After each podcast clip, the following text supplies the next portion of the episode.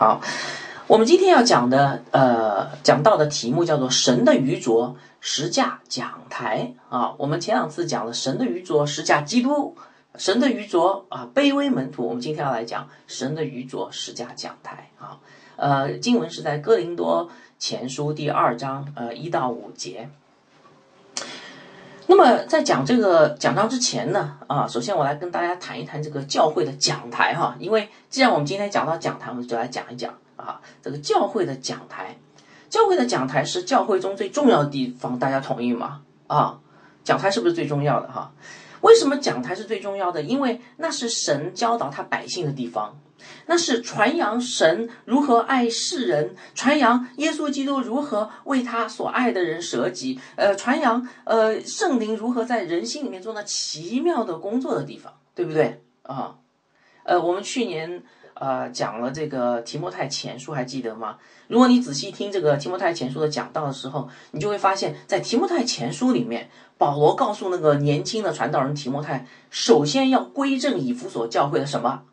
讲台，对不对？记得吗？啊、哦，因为当讲台被归正了，呃，当神的话语的出口被守住了，那这个教会就有救了，对不对？呃，记得主耶稣在呃复活以后啊、呃，在他升天之前，他他就在门徒当中，记得吗？他设立了讲台，他讲了四十天关于天国的道理。哎呀，你你会说主耶稣复活以后升天之前到底在干什么呢？一方面向人显现，一方面在传讲这个天国的道理，所以可见这个讲台多重要。五旬节到了，新约教会成立的时候，记得发生什么事？圣灵借着呃那个呃使徒彼得啊、呃，然后讲了一篇讲道，那篇讲道讲完以后，三千人觉得扎心，然后悔改受洗，新约教会成立。哎，就连魔鬼都知道啊，这个讲台何等重要啊！啊、哦，所以在启示录里，我们可以看到魔鬼兴起了假教师、假先知来混乱教会的讲台，因为他知道这个教会的讲台被混乱了，这个教会就瓦解了啊！所以纵观历史，我们不难发现有多少的异端出现。其实教会最大的问题不是在于外在的逼迫，而是在于内部的这种真理的不明白、异端蛊惑人心的这些问题啊！所以讲台非常的重要，对不对？但是，呃，我想请大家想一想哈，今天的基督徒是不是重视讲台呢？哎，我就觉得真的是不见得是这样哈。你看，我们呃主日敬拜啊、呃，那个常常迟到啊。我刚才观察了一下哈，其实真的很多人主日敬拜是迟到的。这说明我们不好好的预备我们的心来领受神的话语啊，对讲台不尊重呀。我们听讲道的时候，请问有没有常常去想世上的东西呢？呃，甚至还有人在讲道当中睡着了。哎，弟兄姐妹，你们今天当中有我在讲这个讲到这里的时候，你们有没有睡着？我盼望你们别睡着哈，因为你看我是多么努力的在让大家也不睡着哈。呃，就算听讲道很专心，但是呃，我我们当中又有几个人愿意刻苦的去呃把讲道当中的真理记录下来的呢？啊，听过就听过了。神的话语就好像一阵清风吹过、刮过，然后在我们的生命当中丝毫没有留下任何痕迹。呃，有的时候我我我有时候会挑战大家，我会星，比如说星期三我会发个信息问大家说，哎，那个上个星期写讲到讲什么？呃，好像好像，嗯，我不记得了哈。呵呵对，神的话语就像一阵微风刮过。所以弟兄姐妹，这难道不是我们今天教会的光景？难道不是我们对呃这个呃讲台的不尊重吗？其实大家不知道哈，呃，我我现在在大在面前大家面前讲到，呃，我站在讲台上的感受啊，你真不知道啊！我站在讲台上的感受是一件很痛苦的事啊，呃，十之八九是痛苦的。那为什么痛苦呢？因为我告诉大家哈、啊，从讲台看下去，啊。你知道看到什么吗？有人交头接耳，有人东张西望，有人在看手机，有人叮叮咚咚手机还响了啊，然后有人走来走去，有人端茶倒水啊。讲到最关键的真理的时候，哎，总会有一些声音发出来来搅扰你，我也不知道为什么哈啊，希望不是魔鬼撒旦的搅扰。讲到情绪最高涨的时候，哎，竟然发现有人已经沉睡在梦乡中了啊。所以你知道吗？呃，作为一个讲员，我常常怒气填胸，恨不得神的烈火一把把不专心听讲道的人，我就不讲下去了啊。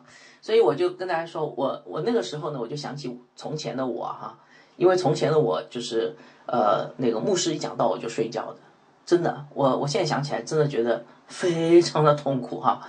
那个以后再碰到那个牧师哈、啊，我以前的牧师，我要请他吃饭，我要请他赔礼道歉哈、啊，嗯。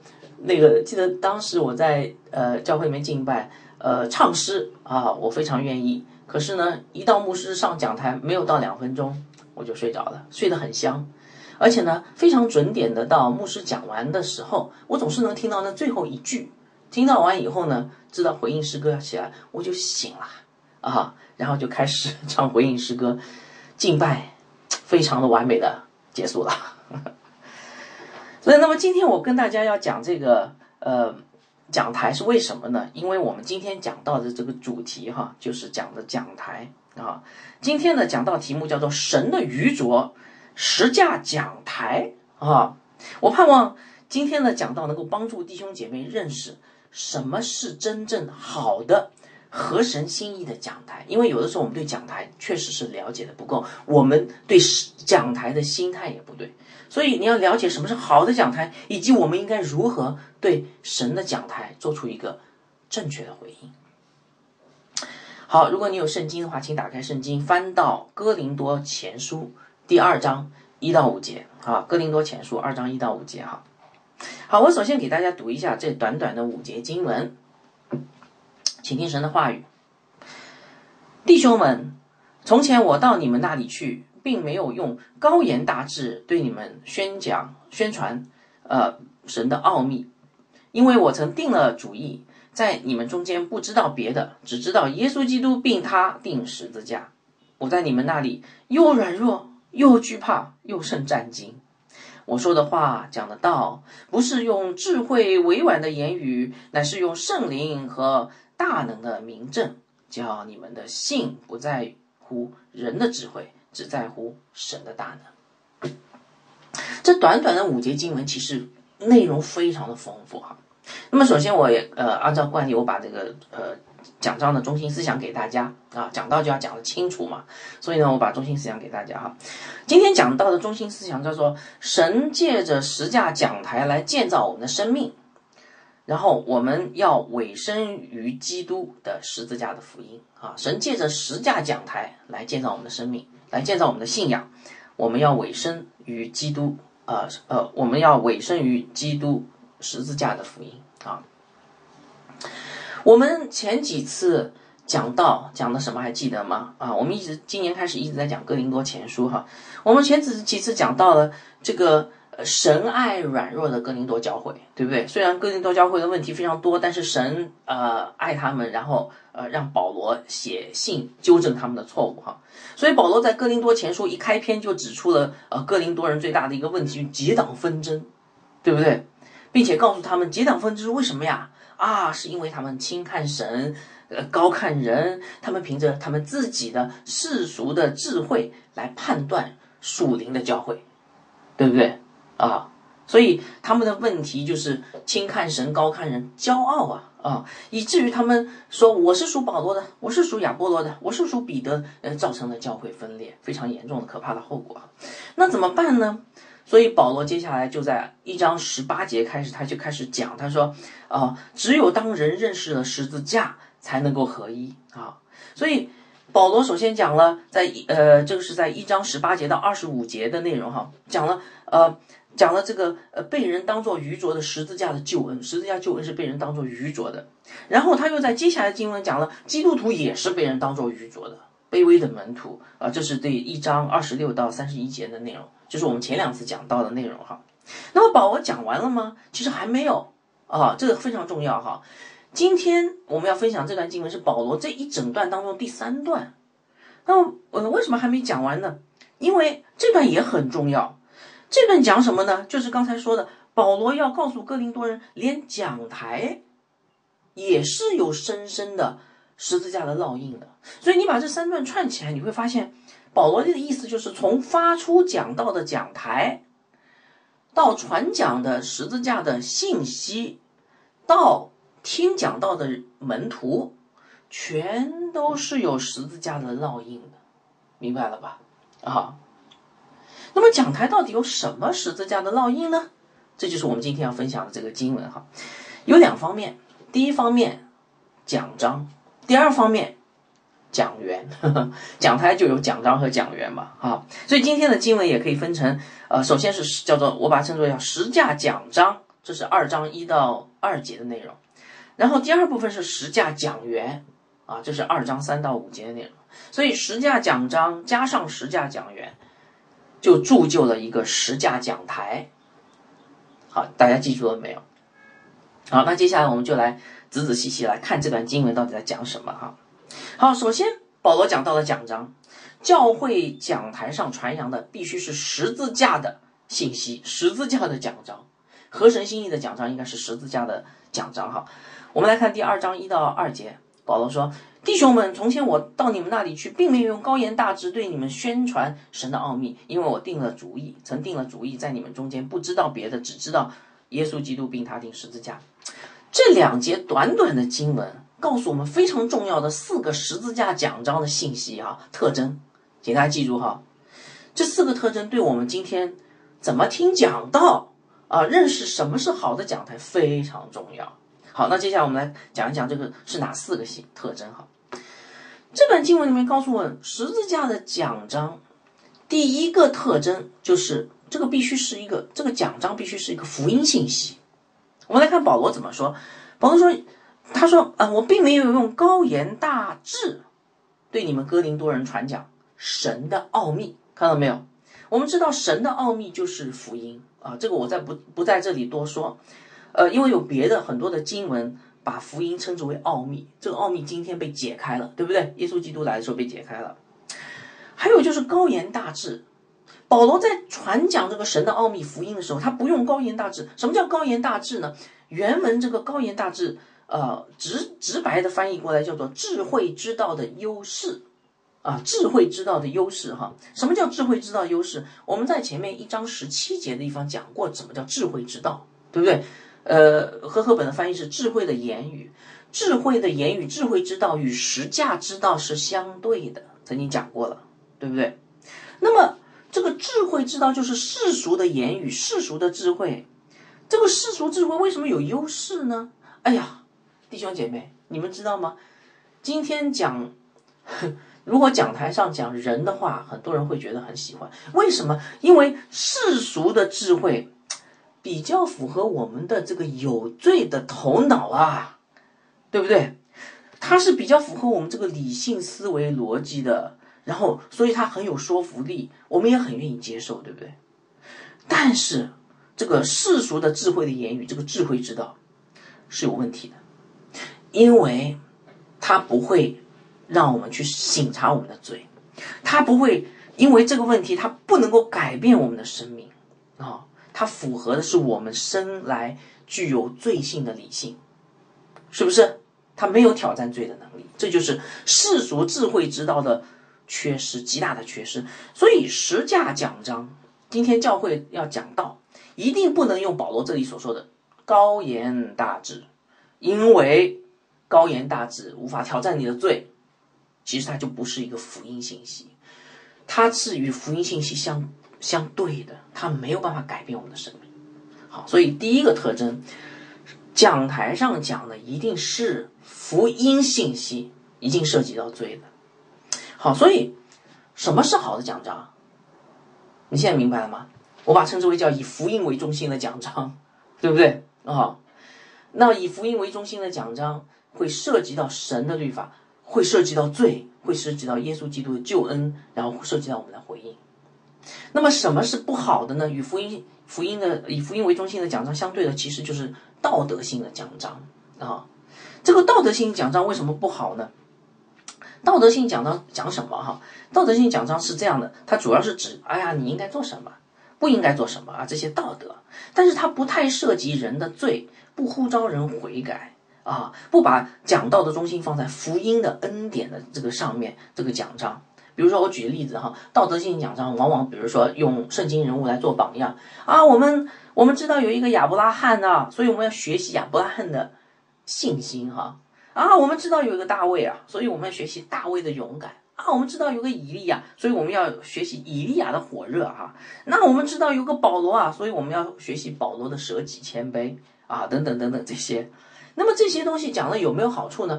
有一点好处，因为它涉及到圣经里面所提到的这些道德。哦，学习信心要有信心，学习勇敢要有勇敢的心啊，这些都是好的。那为什么说道德主义的奖章不好呢？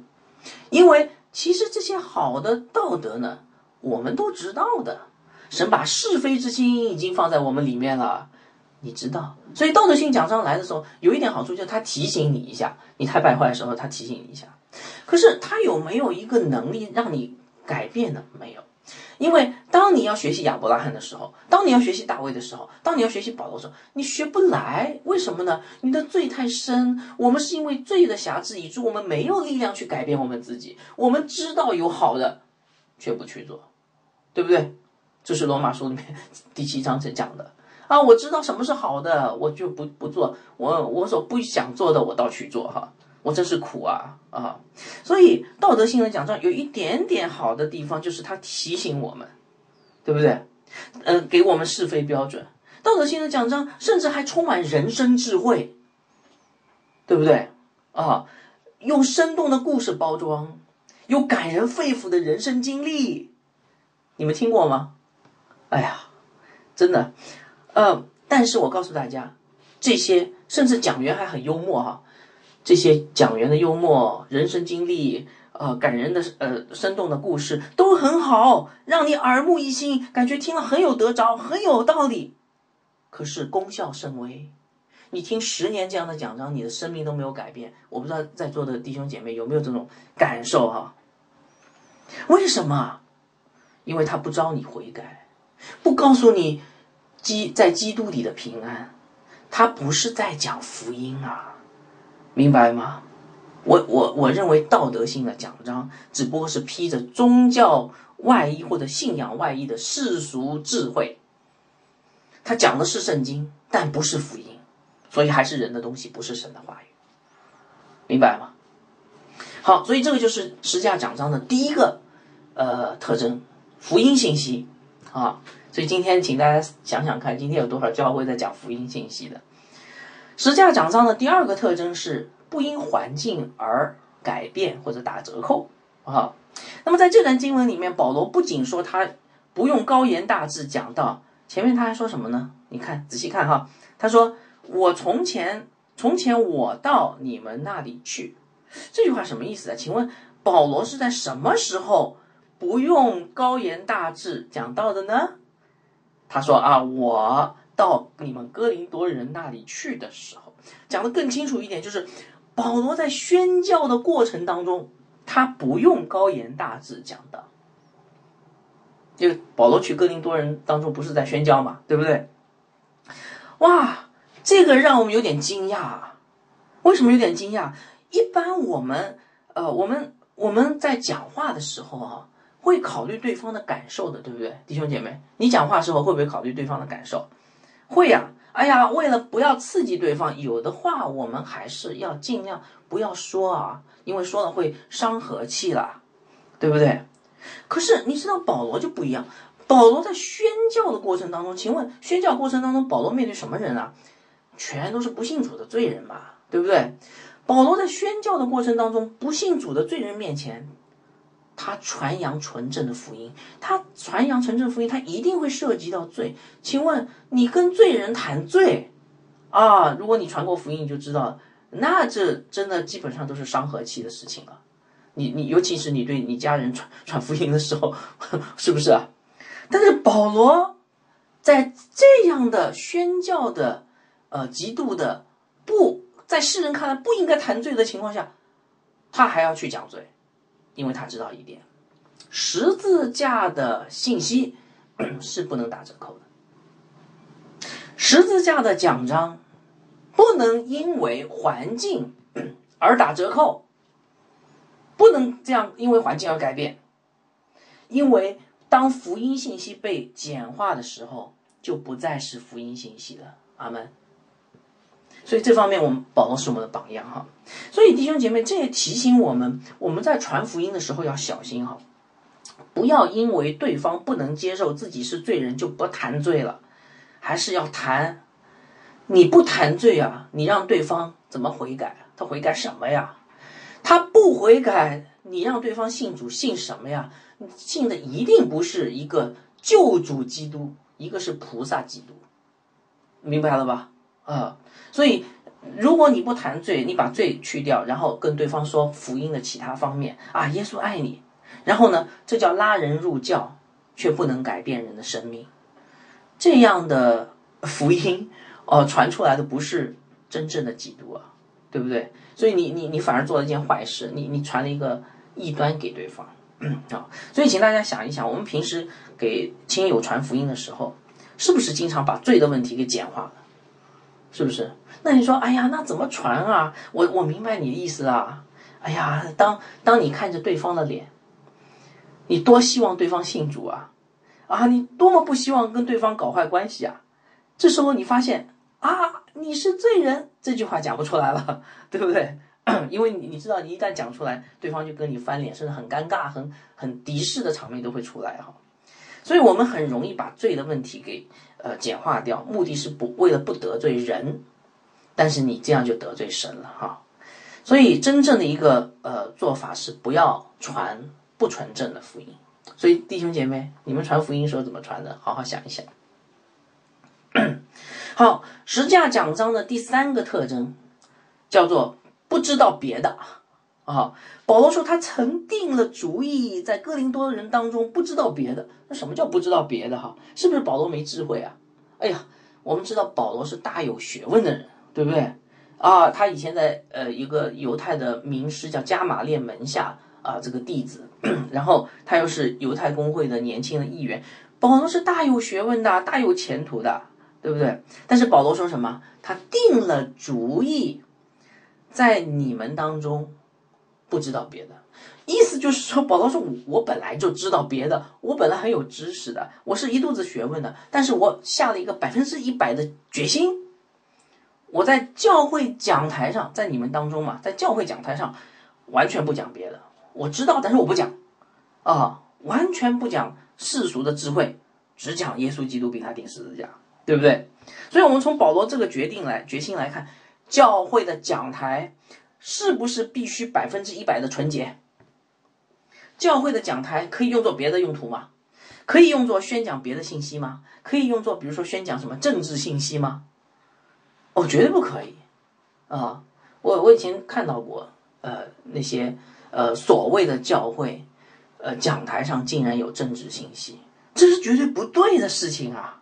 教会的讲台单单是传讲神的话语的地方，如果这个那个地方讲了别的信息，对不起，那不是教会，那不是讲台。所以这个讲台不是随便所有人都可以上去的，大家同意吗？啊，但你知道吗？今天有很多的教会啊，哎呀，聚会，然后接下来随便什么人都可以上讲台了，真的，没有神呼召的人也可以上讲台。分享一下他自己的心得啊，什么东西你都不知道，他讲的东西到底是神的东西还是人的东西。好，这是第三个特征，不知道别的。十架奖章的第四个特征也是最重要的特征，基督并他钉十字架啊。保罗说他只知道耶稣基督并他钉十字架，也就是说教会的讲台上只应该单单传讲主耶稣的十字架的救恩，明白了吧？啊，哎，有人说，那这样的话是不是很枯燥啊？因为十字架救恩我知道呀，不就是耶稣拯救了我们吗？代替我们死在十字架上，呃，做了赎罪祭吗？那如果每一天、每一个星期，这个呃教会里面每个星期都在讲这个信息，会不会很枯燥？千篇一律哎哎，牧师啊，你什么时候可以讲讲旧约啊？讲讲那个旧约的故事啊，让我们听了感觉的好一点啊？你什么时候可以讲讲诗篇啊，让我们感觉舒服一点啊？啊，你什么时候你可以讲讲呃这个新约的教义啊，让我们明白一点啊啊！不要老是讲十字架的救恩，好不好啊？对不对？好，如果弟兄姐妹，如果你有这样的想法，那我告诉你，你对圣经就不了解了哈、啊。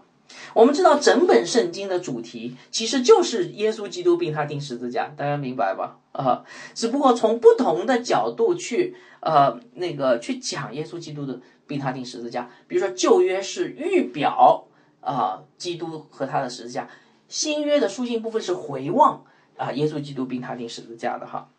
所以呃如果一个呃好的讲台，他他讲旧约的时候应该是这样的，比如说他讲摩西五经，他应该从摩我们知道摩西五经是律法哈，他应该从摩西五经这个律法指向基督，因为律法把我们引向基督，对不对啊？呃，然后如果他是讲的旧约的历史书的时候呢，他他不是主要是要讲旧约以色列历史，他是通过旧约以色列历史去让我们去盼望一位大卫的后裔基督，对不对？如果是讲旧约先知书的话呢，主要也不是讲旧约先知书的旧约先知的故事哈，而是通过旧约先知对以色列的责备和呼召，让我们看见我们自己的罪，然后借着他们的预言，让我们看见呃那个耶稣基督的救恩已经实现了啊，今天我们如果悔改就可以得着。然后呃如果讲旧约诗歌智慧书的话，其实也不是讲所谓的诗歌智慧，而是让我们明白基督才是我们真正的诗歌，基督才是我们真正的智慧。所以你看，如果讲旧约也是要讲基督并他钉十字架的救恩，对不对？那么最后讲新约呃那个书信的时候，其实也是一样的，不是讲基督教的教义，因为教义就是律法，律法呃，如果没有救恩的话，就是让我们死了。是借着这些教义，让我们看到，其实我们很难做到，唯有靠着耶稣基督活在他的恩典里，紧紧的与主相连，才能够做到啊。保罗、彼得、雅各所说的这些的，呃，这个新的律法，就是基督徒的律法或者基督徒的伦理啊。好，所以教会讲台上的信息一定是以基督为中心的。明白吧？啊，中心思想一定是十字架的救恩哈。好，我们讲了这个十字架讲章，十字架讲章的四个特征，大家记住没有？呃，如果你将来在某某教会听讲道的时候，在某某布道会听特会的时候，你就好好的用这四个特征去衡量，哎，这个人有没有讲这个福音信息啊？他讲的是道德还是福音信息啊？哎，他。他这个呃，他有没有打折扣啊？福音信息里面仔细听有没有打折扣啊？哎，他他是不是在讲福音信息的时候还讲一些别的东西啊？掺杂的东西啊？哎，他讲这个十字架是不是只是讲耶稣基督并他钉十字架，还是讲一些圣经的知识啊？明白吗？你就有一个判别力了。所以什么讲章是好的讲章啊？单单传讲神话语的以基督为中心的十字架的福音的信息的讲章是好的讲章啊。那也许有人会问说，哎，那为什么神这么严格，讲台上不能稍微讲点别的吗？呵呵，讲台能不能丰富多彩一点啊？我们老是听耶稣基督十字架感觉好沉重哎。那么是不是必须严格不能丰富多彩呢？是的。为什么？弟兄姐妹，为什么讲讲台是严肃的？为什么？想想看，为什么讲台不是有一个人站在那前面讲道吗？为什么很严很严肃？哎，因为你们知道教会的讲台是什么地方吗？前面引言部分已经讲了，教会的讲台是神话语的出口，不是人智慧的表达，明白吗？所以他那个地方是分别为圣的，单单传讲神话语的。所以这个讲台不能讲世俗的言语的，不能讲世俗的智慧的，因为世俗的智慧带着罪性嘛，你罪性就玷污了这个分别为圣的地方。这个地方也不能单单传讲道德，哪怕这个道德是圣经里的道德，因为律法叫人死，但是那是分别为圣神话语，神怎么是颁布律法叫人死呢？神一定是用律法把人引向基督，传讲是他的福音嘛，是不是啊？所以讲台上讲道德主义的讲那个讲道，其实也是亵渎神的。所以这个讲台必须传讲基督的福音，因为只有当我们来到主耶稣面前，他的大爱才能够转化我们的心，那让我们改变。所以亲爱的弟兄姐妹，讲到这里，我请大家想一想哈，我们今天听讲道的态度到底正不正确啊？你今天来到教会，已经讲到是不是用怀着一个正确的态度呢？我在这里列三个不正确的态度，你看看是不是呃你有份哈？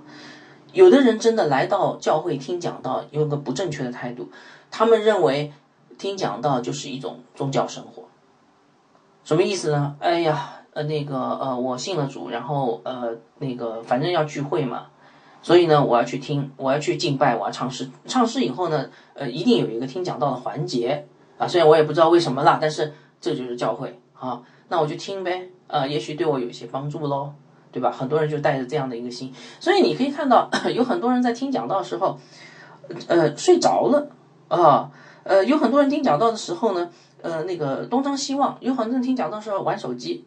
呃，为什么？因为他们觉得我不就是在履行我的责任吗？我履行了这个听讲道的责任，管他里面讲的是什么，我就上天堂了，到时候，对不对？神啊，我我每星期都来听你讲道了，至于你讲什么我不是很重要，但是我我听了啊，所以这个叫宗教生活的需要。我不知道在座的有没有这样的人？好，好，第还有一种叫做呃，来听讲道人为了寻求认同啊，最近这个生活当中。不顺利，我希望能够得到一些安慰。哎呀，这个牧师讲到很有恩赐，所以我今天呢到这个教会去听，因为我感觉我可以从他那里得到一些力量，得到一些安慰哈。这种寻求认同呢，其实也不是真的、真正的、正确的听讲道的一个心态啊。还有的人是为了增加知识，对吧？哎，教会有学习的机会哦，我们要好好去学习。为什么？今天这个社会太残酷了，我们要好好用知识来武装自己啊。让自自己有更多的知识，我们就可以活得更好啊！这个叫正能量，对不对？所以，呃，很多很多人就这里参加培训，那里参加培训，到处参加培训，包括教会的培训，主日讲道，对不对啊？那么这些都不对啊！很遗憾，这些都不对，这些都不是正确的听讲道的态度。听讲道的目的是让自己经历一次福音，看见上帝的公义的律法。看见自己的罪，看见基督的奇妙的救恩，以至于生命生命被更新。所以它不是一个知识的增加，它不是一个寻求认同，它不是宗教生活，它是经历一次福音的信息。所以请问你今天来到教会听讲道，你的态度是正确的吗？好，我们继续讲下去哈。所以我们从哥林多前书第二章一到二节看到，教会的讲台的十字架的烙印体现在哪里啊？奖章，对不对？这个奖章必须是十字架的奖章。那么在接下来的经文里，保罗要告诉哥林多人还不止这个，他说这个教会讲台的十字架烙印啊，不只是奖章，还有包括讲员，讲员也必须有十字架的烙印。为什么？因为道理很简单。有怎么样的奖章，就有怎么样的讲员。奖章是人讲的，对吧？呃，一个一个没有十字架烙印的讲员，讲不出十字架烙印的奖章啊。好，那么十字架的讲员，十字架讲员有哪些特征呢？前面我讲了四四个奖章的特征，这里要讲三个讲员的特征哈。我们来看这三个讲员特征。哇，这个三个讲员特征，对我们认识那个讲道的人啊，就是今天我们说的传道人。非常重要，你了解这三个特征啊，你就能够识别，哎呀，哪些是真正神所差遣的传道人，要不要紧啊？太要紧了哈，因为你奉献奉献给哪个教会，你要你要看看看清楚哈。好，所以十字架讲员的第一个特征是什么？他们都是软弱的人。我们来看保罗怎么说哈，二章三节。我在你们那里又软弱又惧怕又是战惊。哎呀，你听完以后你觉得大吃一惊哈。哎，你说站在讲台上的可可不是一件简单的事情啊。我站到那个我们公司的这个领奖的舞台上的时候，我都瑟瑟发抖啊。所以站上讲台不简单，他这个人要有胆量哎，对不对？他要豁出去，他有口才啊，他有能力啊，不是吗？哎，但是保罗说这个讲员是一个软弱的人啊，这怎么理解啊？这个讲道的人怎么会是个软弱的人呢？为什么软弱？因为前面稍微提了一下，十字架的奖章一定是出自一个背十字架的人。如果你背十字架，你就知道你有多软弱了。什么叫软弱啊？这个可不是一件好事啊！软弱的意思就是说，你经常是征战了，哎呀，我不知道该怎么办，软弱嘛，软弱经常是我知道该怎么做，我做不到的，软弱嘛，对不对？如果你是一个背十字架的人，经历十字架的苦难的时候，你会发现你是一个软弱的人啊。呃，前段时间我我在这个祷告的课程当中给大家讲过，呃，那个一本书叫《祈祷出来的能力》啊。这本书里面呢，我很喜欢这本书。这本书里面，呃，有一段名言是关于呃讲道的，讲道人的哈、啊。呃，我给大家念一下哈。讲章的背景是讲道人的讲道者的整个人，讲道不仅是并讲道并不是一小时中的事，乃是一生的流露。二十年才能写成一篇讲章，因为二十年的时间才能造就一个合用的传道人。大家明白这个意思吧？就是说，一篇讲章它背后它的这个精髓，其实是那个人的为人。如果这个人是背十字架的，他讲出来的讲章是十带着十字架的信息，带着十字架的气味，带着十字架的氛围，带着十字架的精髓啊。如果他不是的话，他讲不出来的。他可能会涉及到十字架，但是只是干巴巴的十字架十字架十字架，没有十字架的生命啊。所以保罗是软弱的，为什么？因为他是一个背十字架的人，他在十字架上挣扎，他在十字架的道路上挣扎，彷徨，受苦，跌倒，他是软弱的，因为他是走在十字架道路上。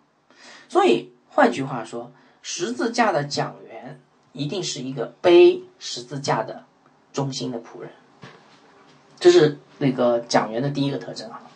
好，讲员还有第二个特征，他们都是敬畏神的人。他们不光是软弱的、背十字架的，他们还敬畏神。我们在二章三节刚才已经读了啊，保罗不仅提到他软弱，还提到什么？哎，我又惧怕又战惊啊。对不对？又胜战惊。我们知道，在圣经里面，惧怕战惊来形容圣徒的时候，其实是形容他对呃神的敬畏啊啊，这个我就不多说，这个这个是一个圣经概念。所以十字架的讲员必须是一个敬畏神的人。为什么他必须是个敬畏神的人？弟兄姐妹，一个好的讲员为什么要敬畏神呢？太重要了，因为你知道他在讲什么吗？他讲的就是神的启示，对不对？他不是在讲他自己的理想思想，所以。如果你想想看，一个不敬畏的神的人，他在讲台上会讲什么？他一定会胡说八道，他一定会大放厥词，他讲自己的想法，而不是神的话语，对不对？因为他骄傲嘛，他不敬畏神嘛，所以这样的话就把讲台给玷污了。所以今天讲台，呃，教会的讲台上站着的那个人必须是敬畏神的人。你们要把眼睛睁大，哎呀，这个传道人到底敬畏神吗？还是他自己随着自己的意思在乱解圣经啊啊，呃，那敬不敬畏神要看他平时的生活啊，不光是在讲台上，要看他私下里面有没有敬畏神的生活。前段时间有一个呃主内的肢体哈、啊，给我提了一个意见，其实就是告诫我，我我我我不敬畏神啊，我我我，大家知道我们在周间有一些课程。那在这个课程当中，他希望我能够好好的想一想我自己的表现。那我收到他的信息以后呢，我第一反应说好讨厌啊！哎呀，你不知道我服侍神很辛苦的吗？还给我提意见，还这么挑剔啊！但是我转念一想，哎，我是神的仆人呐、啊，哈哈，我我们服侍神。那么圣经上有一句话啊、呃，我觉得这句话很受用哈。呃，主耶稣曾经说过，他说：“你坐在最小的弟兄身上，就是坐在我身上。”我的意思就是说。呃，我想明白一个道理，呃，如果有个人向你提意见，其实是主在向你提意见，对不对？那你要不要接受啊？呃，人向你提意见可以不接受，主向你提意见你要接受吗？哎呀，我这样一想，我就我就觉得哦，那他的意见我要听，所以我就仔细想，嗯，他为什么这样讲我？哎呀，想下来不得了，我发现有的时候我在讲道的时候，我在讲课的时候，其实在各各个地方都反映出我是一个不敬畏神的人，我有骄傲在里面啊，我是个大胆啊、刚硬、妄为的人，呵呵，弟兄姐妹。那你说有的时候传道人表现出有一点点骄傲，有什么关系呢？哎呀，你看保罗怎么说？保罗说，一个真正的传道人应该是软弱的、惧怕、敬畏、战惊的这样的一个样子哈。所以我给大家传递了一个非常不好的信息，通过我的言行。我讲的是十字架，活出来是与十字架相反的东西了，所以我是不是需要悔改啊？好，感谢主。所以这是呃十字架讲员的第二个特征啊，是敬畏神的人。十字架讲员还有第三个特征，最重要的一个特征叫做顺服。十字架的讲员都是顺服、让位于圣灵的人，把自己的位置让出来给圣灵的人。我们来看第二章四节，我所说的，我说的话讲的道，啊，不是用智慧委婉的言语，乃是用圣灵和大能的明证。保罗说他不用智慧委婉的言语。什么叫智慧委婉言语？哈，原文是呃，智慧委婉言语的原文是有说服力的智慧，啊，这个指的是世俗的智慧。世俗的智慧有没有说服力？前面已经讲过的，很有说服力嘛，对不对？因为他们符它符合我们有罪的理性，但是保罗不不用这个有说服力的智慧。因为前面也已经讲过了，虽然他有说服力，但是他不能改变生命，因为他不涉不挑战人的罪。那保罗用什么讲道呢？保罗用的方法啊，真的是令今天的神学院的专门教讲道学的老师都会惊讶。保罗的方法说，哎，我就用最朴实的方法把福音讲清楚，没有什么花里胡哨的东西，没有什么特别的技巧，没有什么深奥的学问，不需要上一百一百节的讲道课。保罗的讲道学就像白开水，明白吗？那有人问啊，这样的讲道能打动人吗？保罗说不用打动人。你听到这儿以后你就大叹，非常的惊叹啊！什么？保罗，你你讲到不用打动人？保罗说是的。为什么？我讲到乃是用，你看后面他怎么说？乃是用圣灵和大能的明证。圣灵和大能，这个指的就是圣灵，因为圣灵就是神的能力的彰显哈。圣灵是有位格的，不只是一个能力哈。圣灵就是神的大能，也就是说，保罗说我讲到确实像白开水，但是改变人心的不是我的讲道。不是我有多少说服力，而是我衷心的传讲福音信息，讲清楚，这是我的责任。接下来让圣灵做他自己的工作，明白了吧？所以弟兄姐妹，这太令我们惊讶了。不是讲章本身有什么特别，不是讲员有什么能耐，而是圣灵借着这些普普通通的讲章和讲员来成就神的工作，大家明白吗？所以你今天要追求非常高级的讲道，错了。你今天要追求非常名牌的讲员，错了。传福音的成功的秘诀，建立教会的成功秘诀，是在于圣灵的工作。所以神期待的不是那种喜欢炫耀自己的知识和才能的人，神期待的是那些顺服谦卑，能够很忠心的把福音信息讲清楚的人。哎呀，今天写一篇讲章，怎么没有福音信息呢？那这个讲员说不行，耶耶稣基督并他钉十字架，我要讲福音的信息。所以他可能最后再加一段福音信息。你说啊，这个讲章听起来前面是前面，后面是后面，都搭不起来。但是你知道吗？这个讲员他在预备的时候，他确实没有领受到神很好的一个呃光照的时候，他仍然忠心的把福音的信息给大家讲了。这就是圣灵所要用的讲章，明白吗？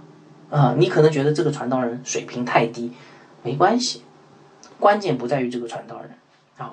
所以神所期待的不是那些炫耀自己知识和能力，而是顺服谦卑啊，即便自己有才华，也甘愿让位于圣灵，让圣灵做工的人。我们有多少知识和能力不重要，重要的是我们愿不愿意顺服神。而且你看，在这里保罗还用了一个重复的词，他说我所我他说我所说的话讲的道是什么意思？保罗的每一篇讲章，保罗的每一课门训，保罗的每一次的个人辅导，都不是显露他个人才华，没有什么特别的，而是简简单单的，就是把福音很朴素的讲清楚，对不对？你记得保罗在那个腓立比书里面，他曾经讲过，他说先前与我有益的呃，因着基督我都当作有损的，人的智慧，人以为有益的，保罗说那是有损的。所以弟兄姐妹，人的平淡才能显出神的丰盛，人的卑微才能成就神的荣耀。阿们。我我以前哈，我跟大家说，我以前最不能容忍的就是有人在我讲道的时候打瞌睡。现在也不知道有没有哈，我盼望有。呵呵，为什么呢？哎呀，你不知道那个感受哈。当我情绪非常高涨，哎呀，弟兄姐妹，我们要背起十字架，然后突然发现坐在我对面那个人，啊、呃，打了个大哈欠。我当时所有的这个情绪就像一盆冷水浇在我头上啊！你说真的有这个？没没夸张吧？一点没夸张，好多次了。弟兄姐妹，我在讲的情绪非常高涨的时候，呃、然后就有人这样打哈欠。还有哈，还有就是说，我在讲的最深情的时候，主耶稣何等的爱我们呢、啊？然后有人，呃，哎呀，他还打出了那个鼾声哈啊！真的有这样的人。我以前是受不了的，当我看到这个以后，我就好像是雷子，然后呢，呃，愤怒之情难以用言语来形容。我说主啊，赶紧降下烈火把他们，嗯、呃，我就不再讲下去了哈。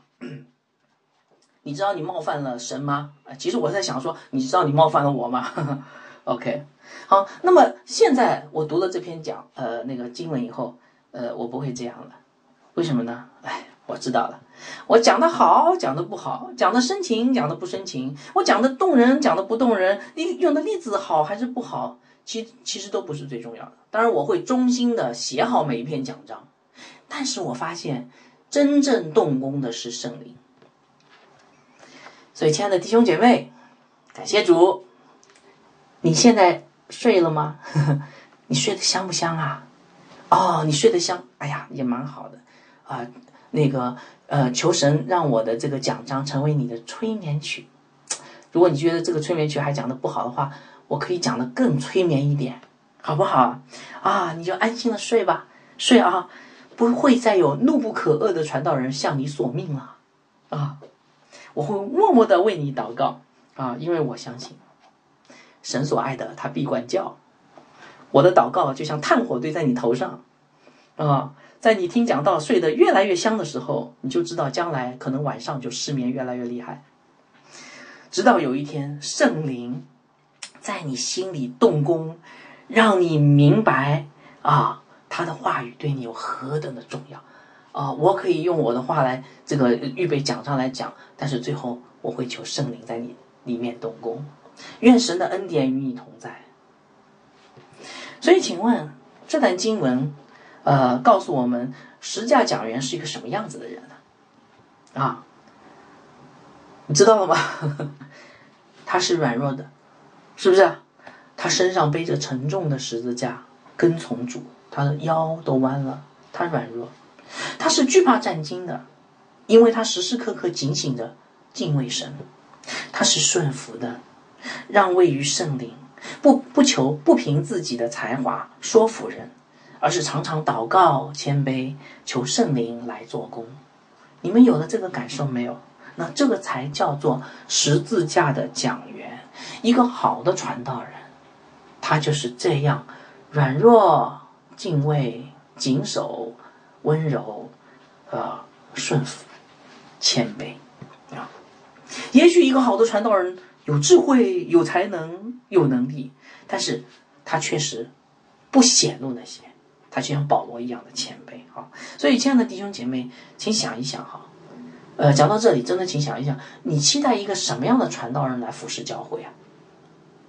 呃，是呃那种啊到处都受欢迎啊鲜花掌声中的这种明星讲员吗？啊，明星传道人吗？我知道我们当中很多人都喜欢明星传道人。哎呀，某某牧师啊，他讲的真好啊！哎呀，我就觉得他，嗯呃，大米一定要学他。然后某某牧师，哎呀，讲的真的好，他这个教会办的特别的好，哎呀，他这个怎么怎么怎么好，怎么好怎么好，我就觉得你在说人的好，不是在说神的好啊。然后呃，那个你是要这样的明星讲员呢，还是一个其貌不扬、受苦的、软弱的、背着沉重十字架的仆人呢？哪个是合神心意的？你是要在看到在教讲台上面风光无限的啊讲到的时候眉飞色舞，呃感到才华横溢的人呢，还是凡事谨守呃谨慎自守敬畏神的人呢？你是要想要那些啊、呃、是讲话的时候充满深奥的哲理的，让你充满了遐思，然后总能把人驳倒的，有很多说服力的传道人呢，还是一个平平淡淡顺服谦卑的传道人？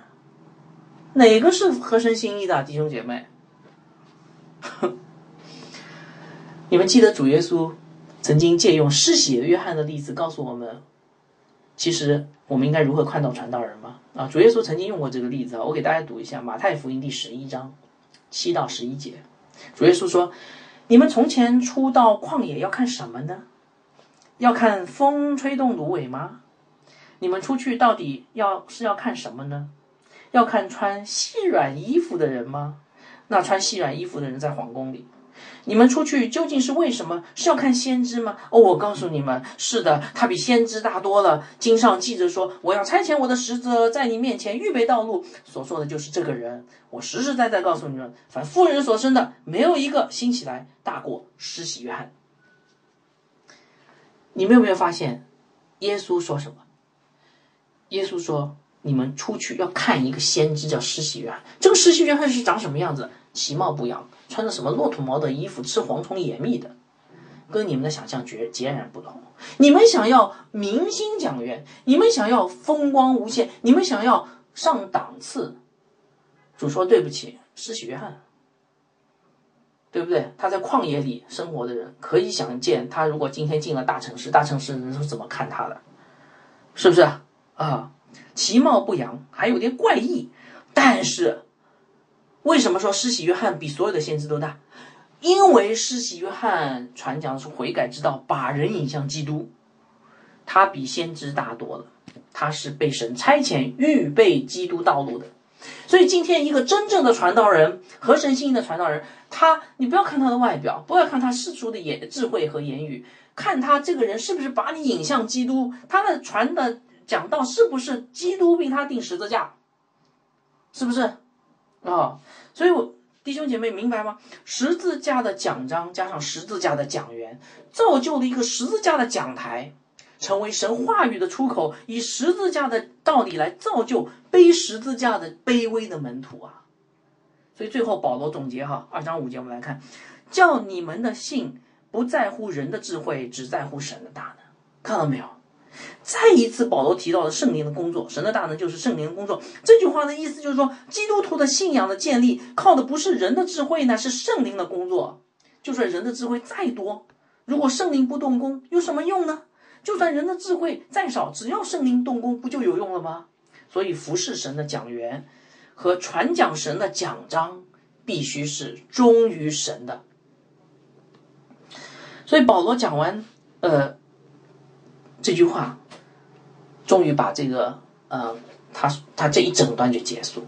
好，那个这一整段是从一章十八节一直到二章五节啊，这里面有三小段，对不对？呃，一章十八节到呃二十五节，然后一章二十六到三十一节，还有二章一到五节，三三段啊。所以你会发现这三段经文哈、啊，真的很有意思，让我们看见啊、呃、这个。三位一体的神一同参与在十字架的救恩工作当中。保罗在这一整段经文里面告诉哥林多人，从发出讲道的讲台，到讲道的内容十字架救恩，再到听讲道的人卑微的门徒，整个的救恩信息的传递过程都深深的有着十字架的烙印。你们有没有看到三位一体的神，三个位格都在其中工作啊？有看到没有啊，我给大家分析一下啊，第一章十八到二十五节，你看到圣父定义用人的看为愚拙的十字架，呃，拯救罪人，对不对？神的愚拙，呃，十字架的基督的十字架。第一章二十六到三十一节，圣子为我们成就了十字架的救恩，成为我们的智慧、公义、圣洁和救赎。所以当夸呃夸，如果要夸耀的话，就应该指着主夸耀。啊，这是圣子的工作，这是第一章的二十六到三十一节，对吧？然后第二章的一到五节提到圣灵的工作，圣灵使十字架的讲台，啊，使用十字架的讲台在我们身上做工。所以你们有没有看到三位一体的神三个位格，他们的工作中心是什么？十字架。弟兄姐妹，如果神是这样，难道我们在讲台前面所寻求的可以是别的吗？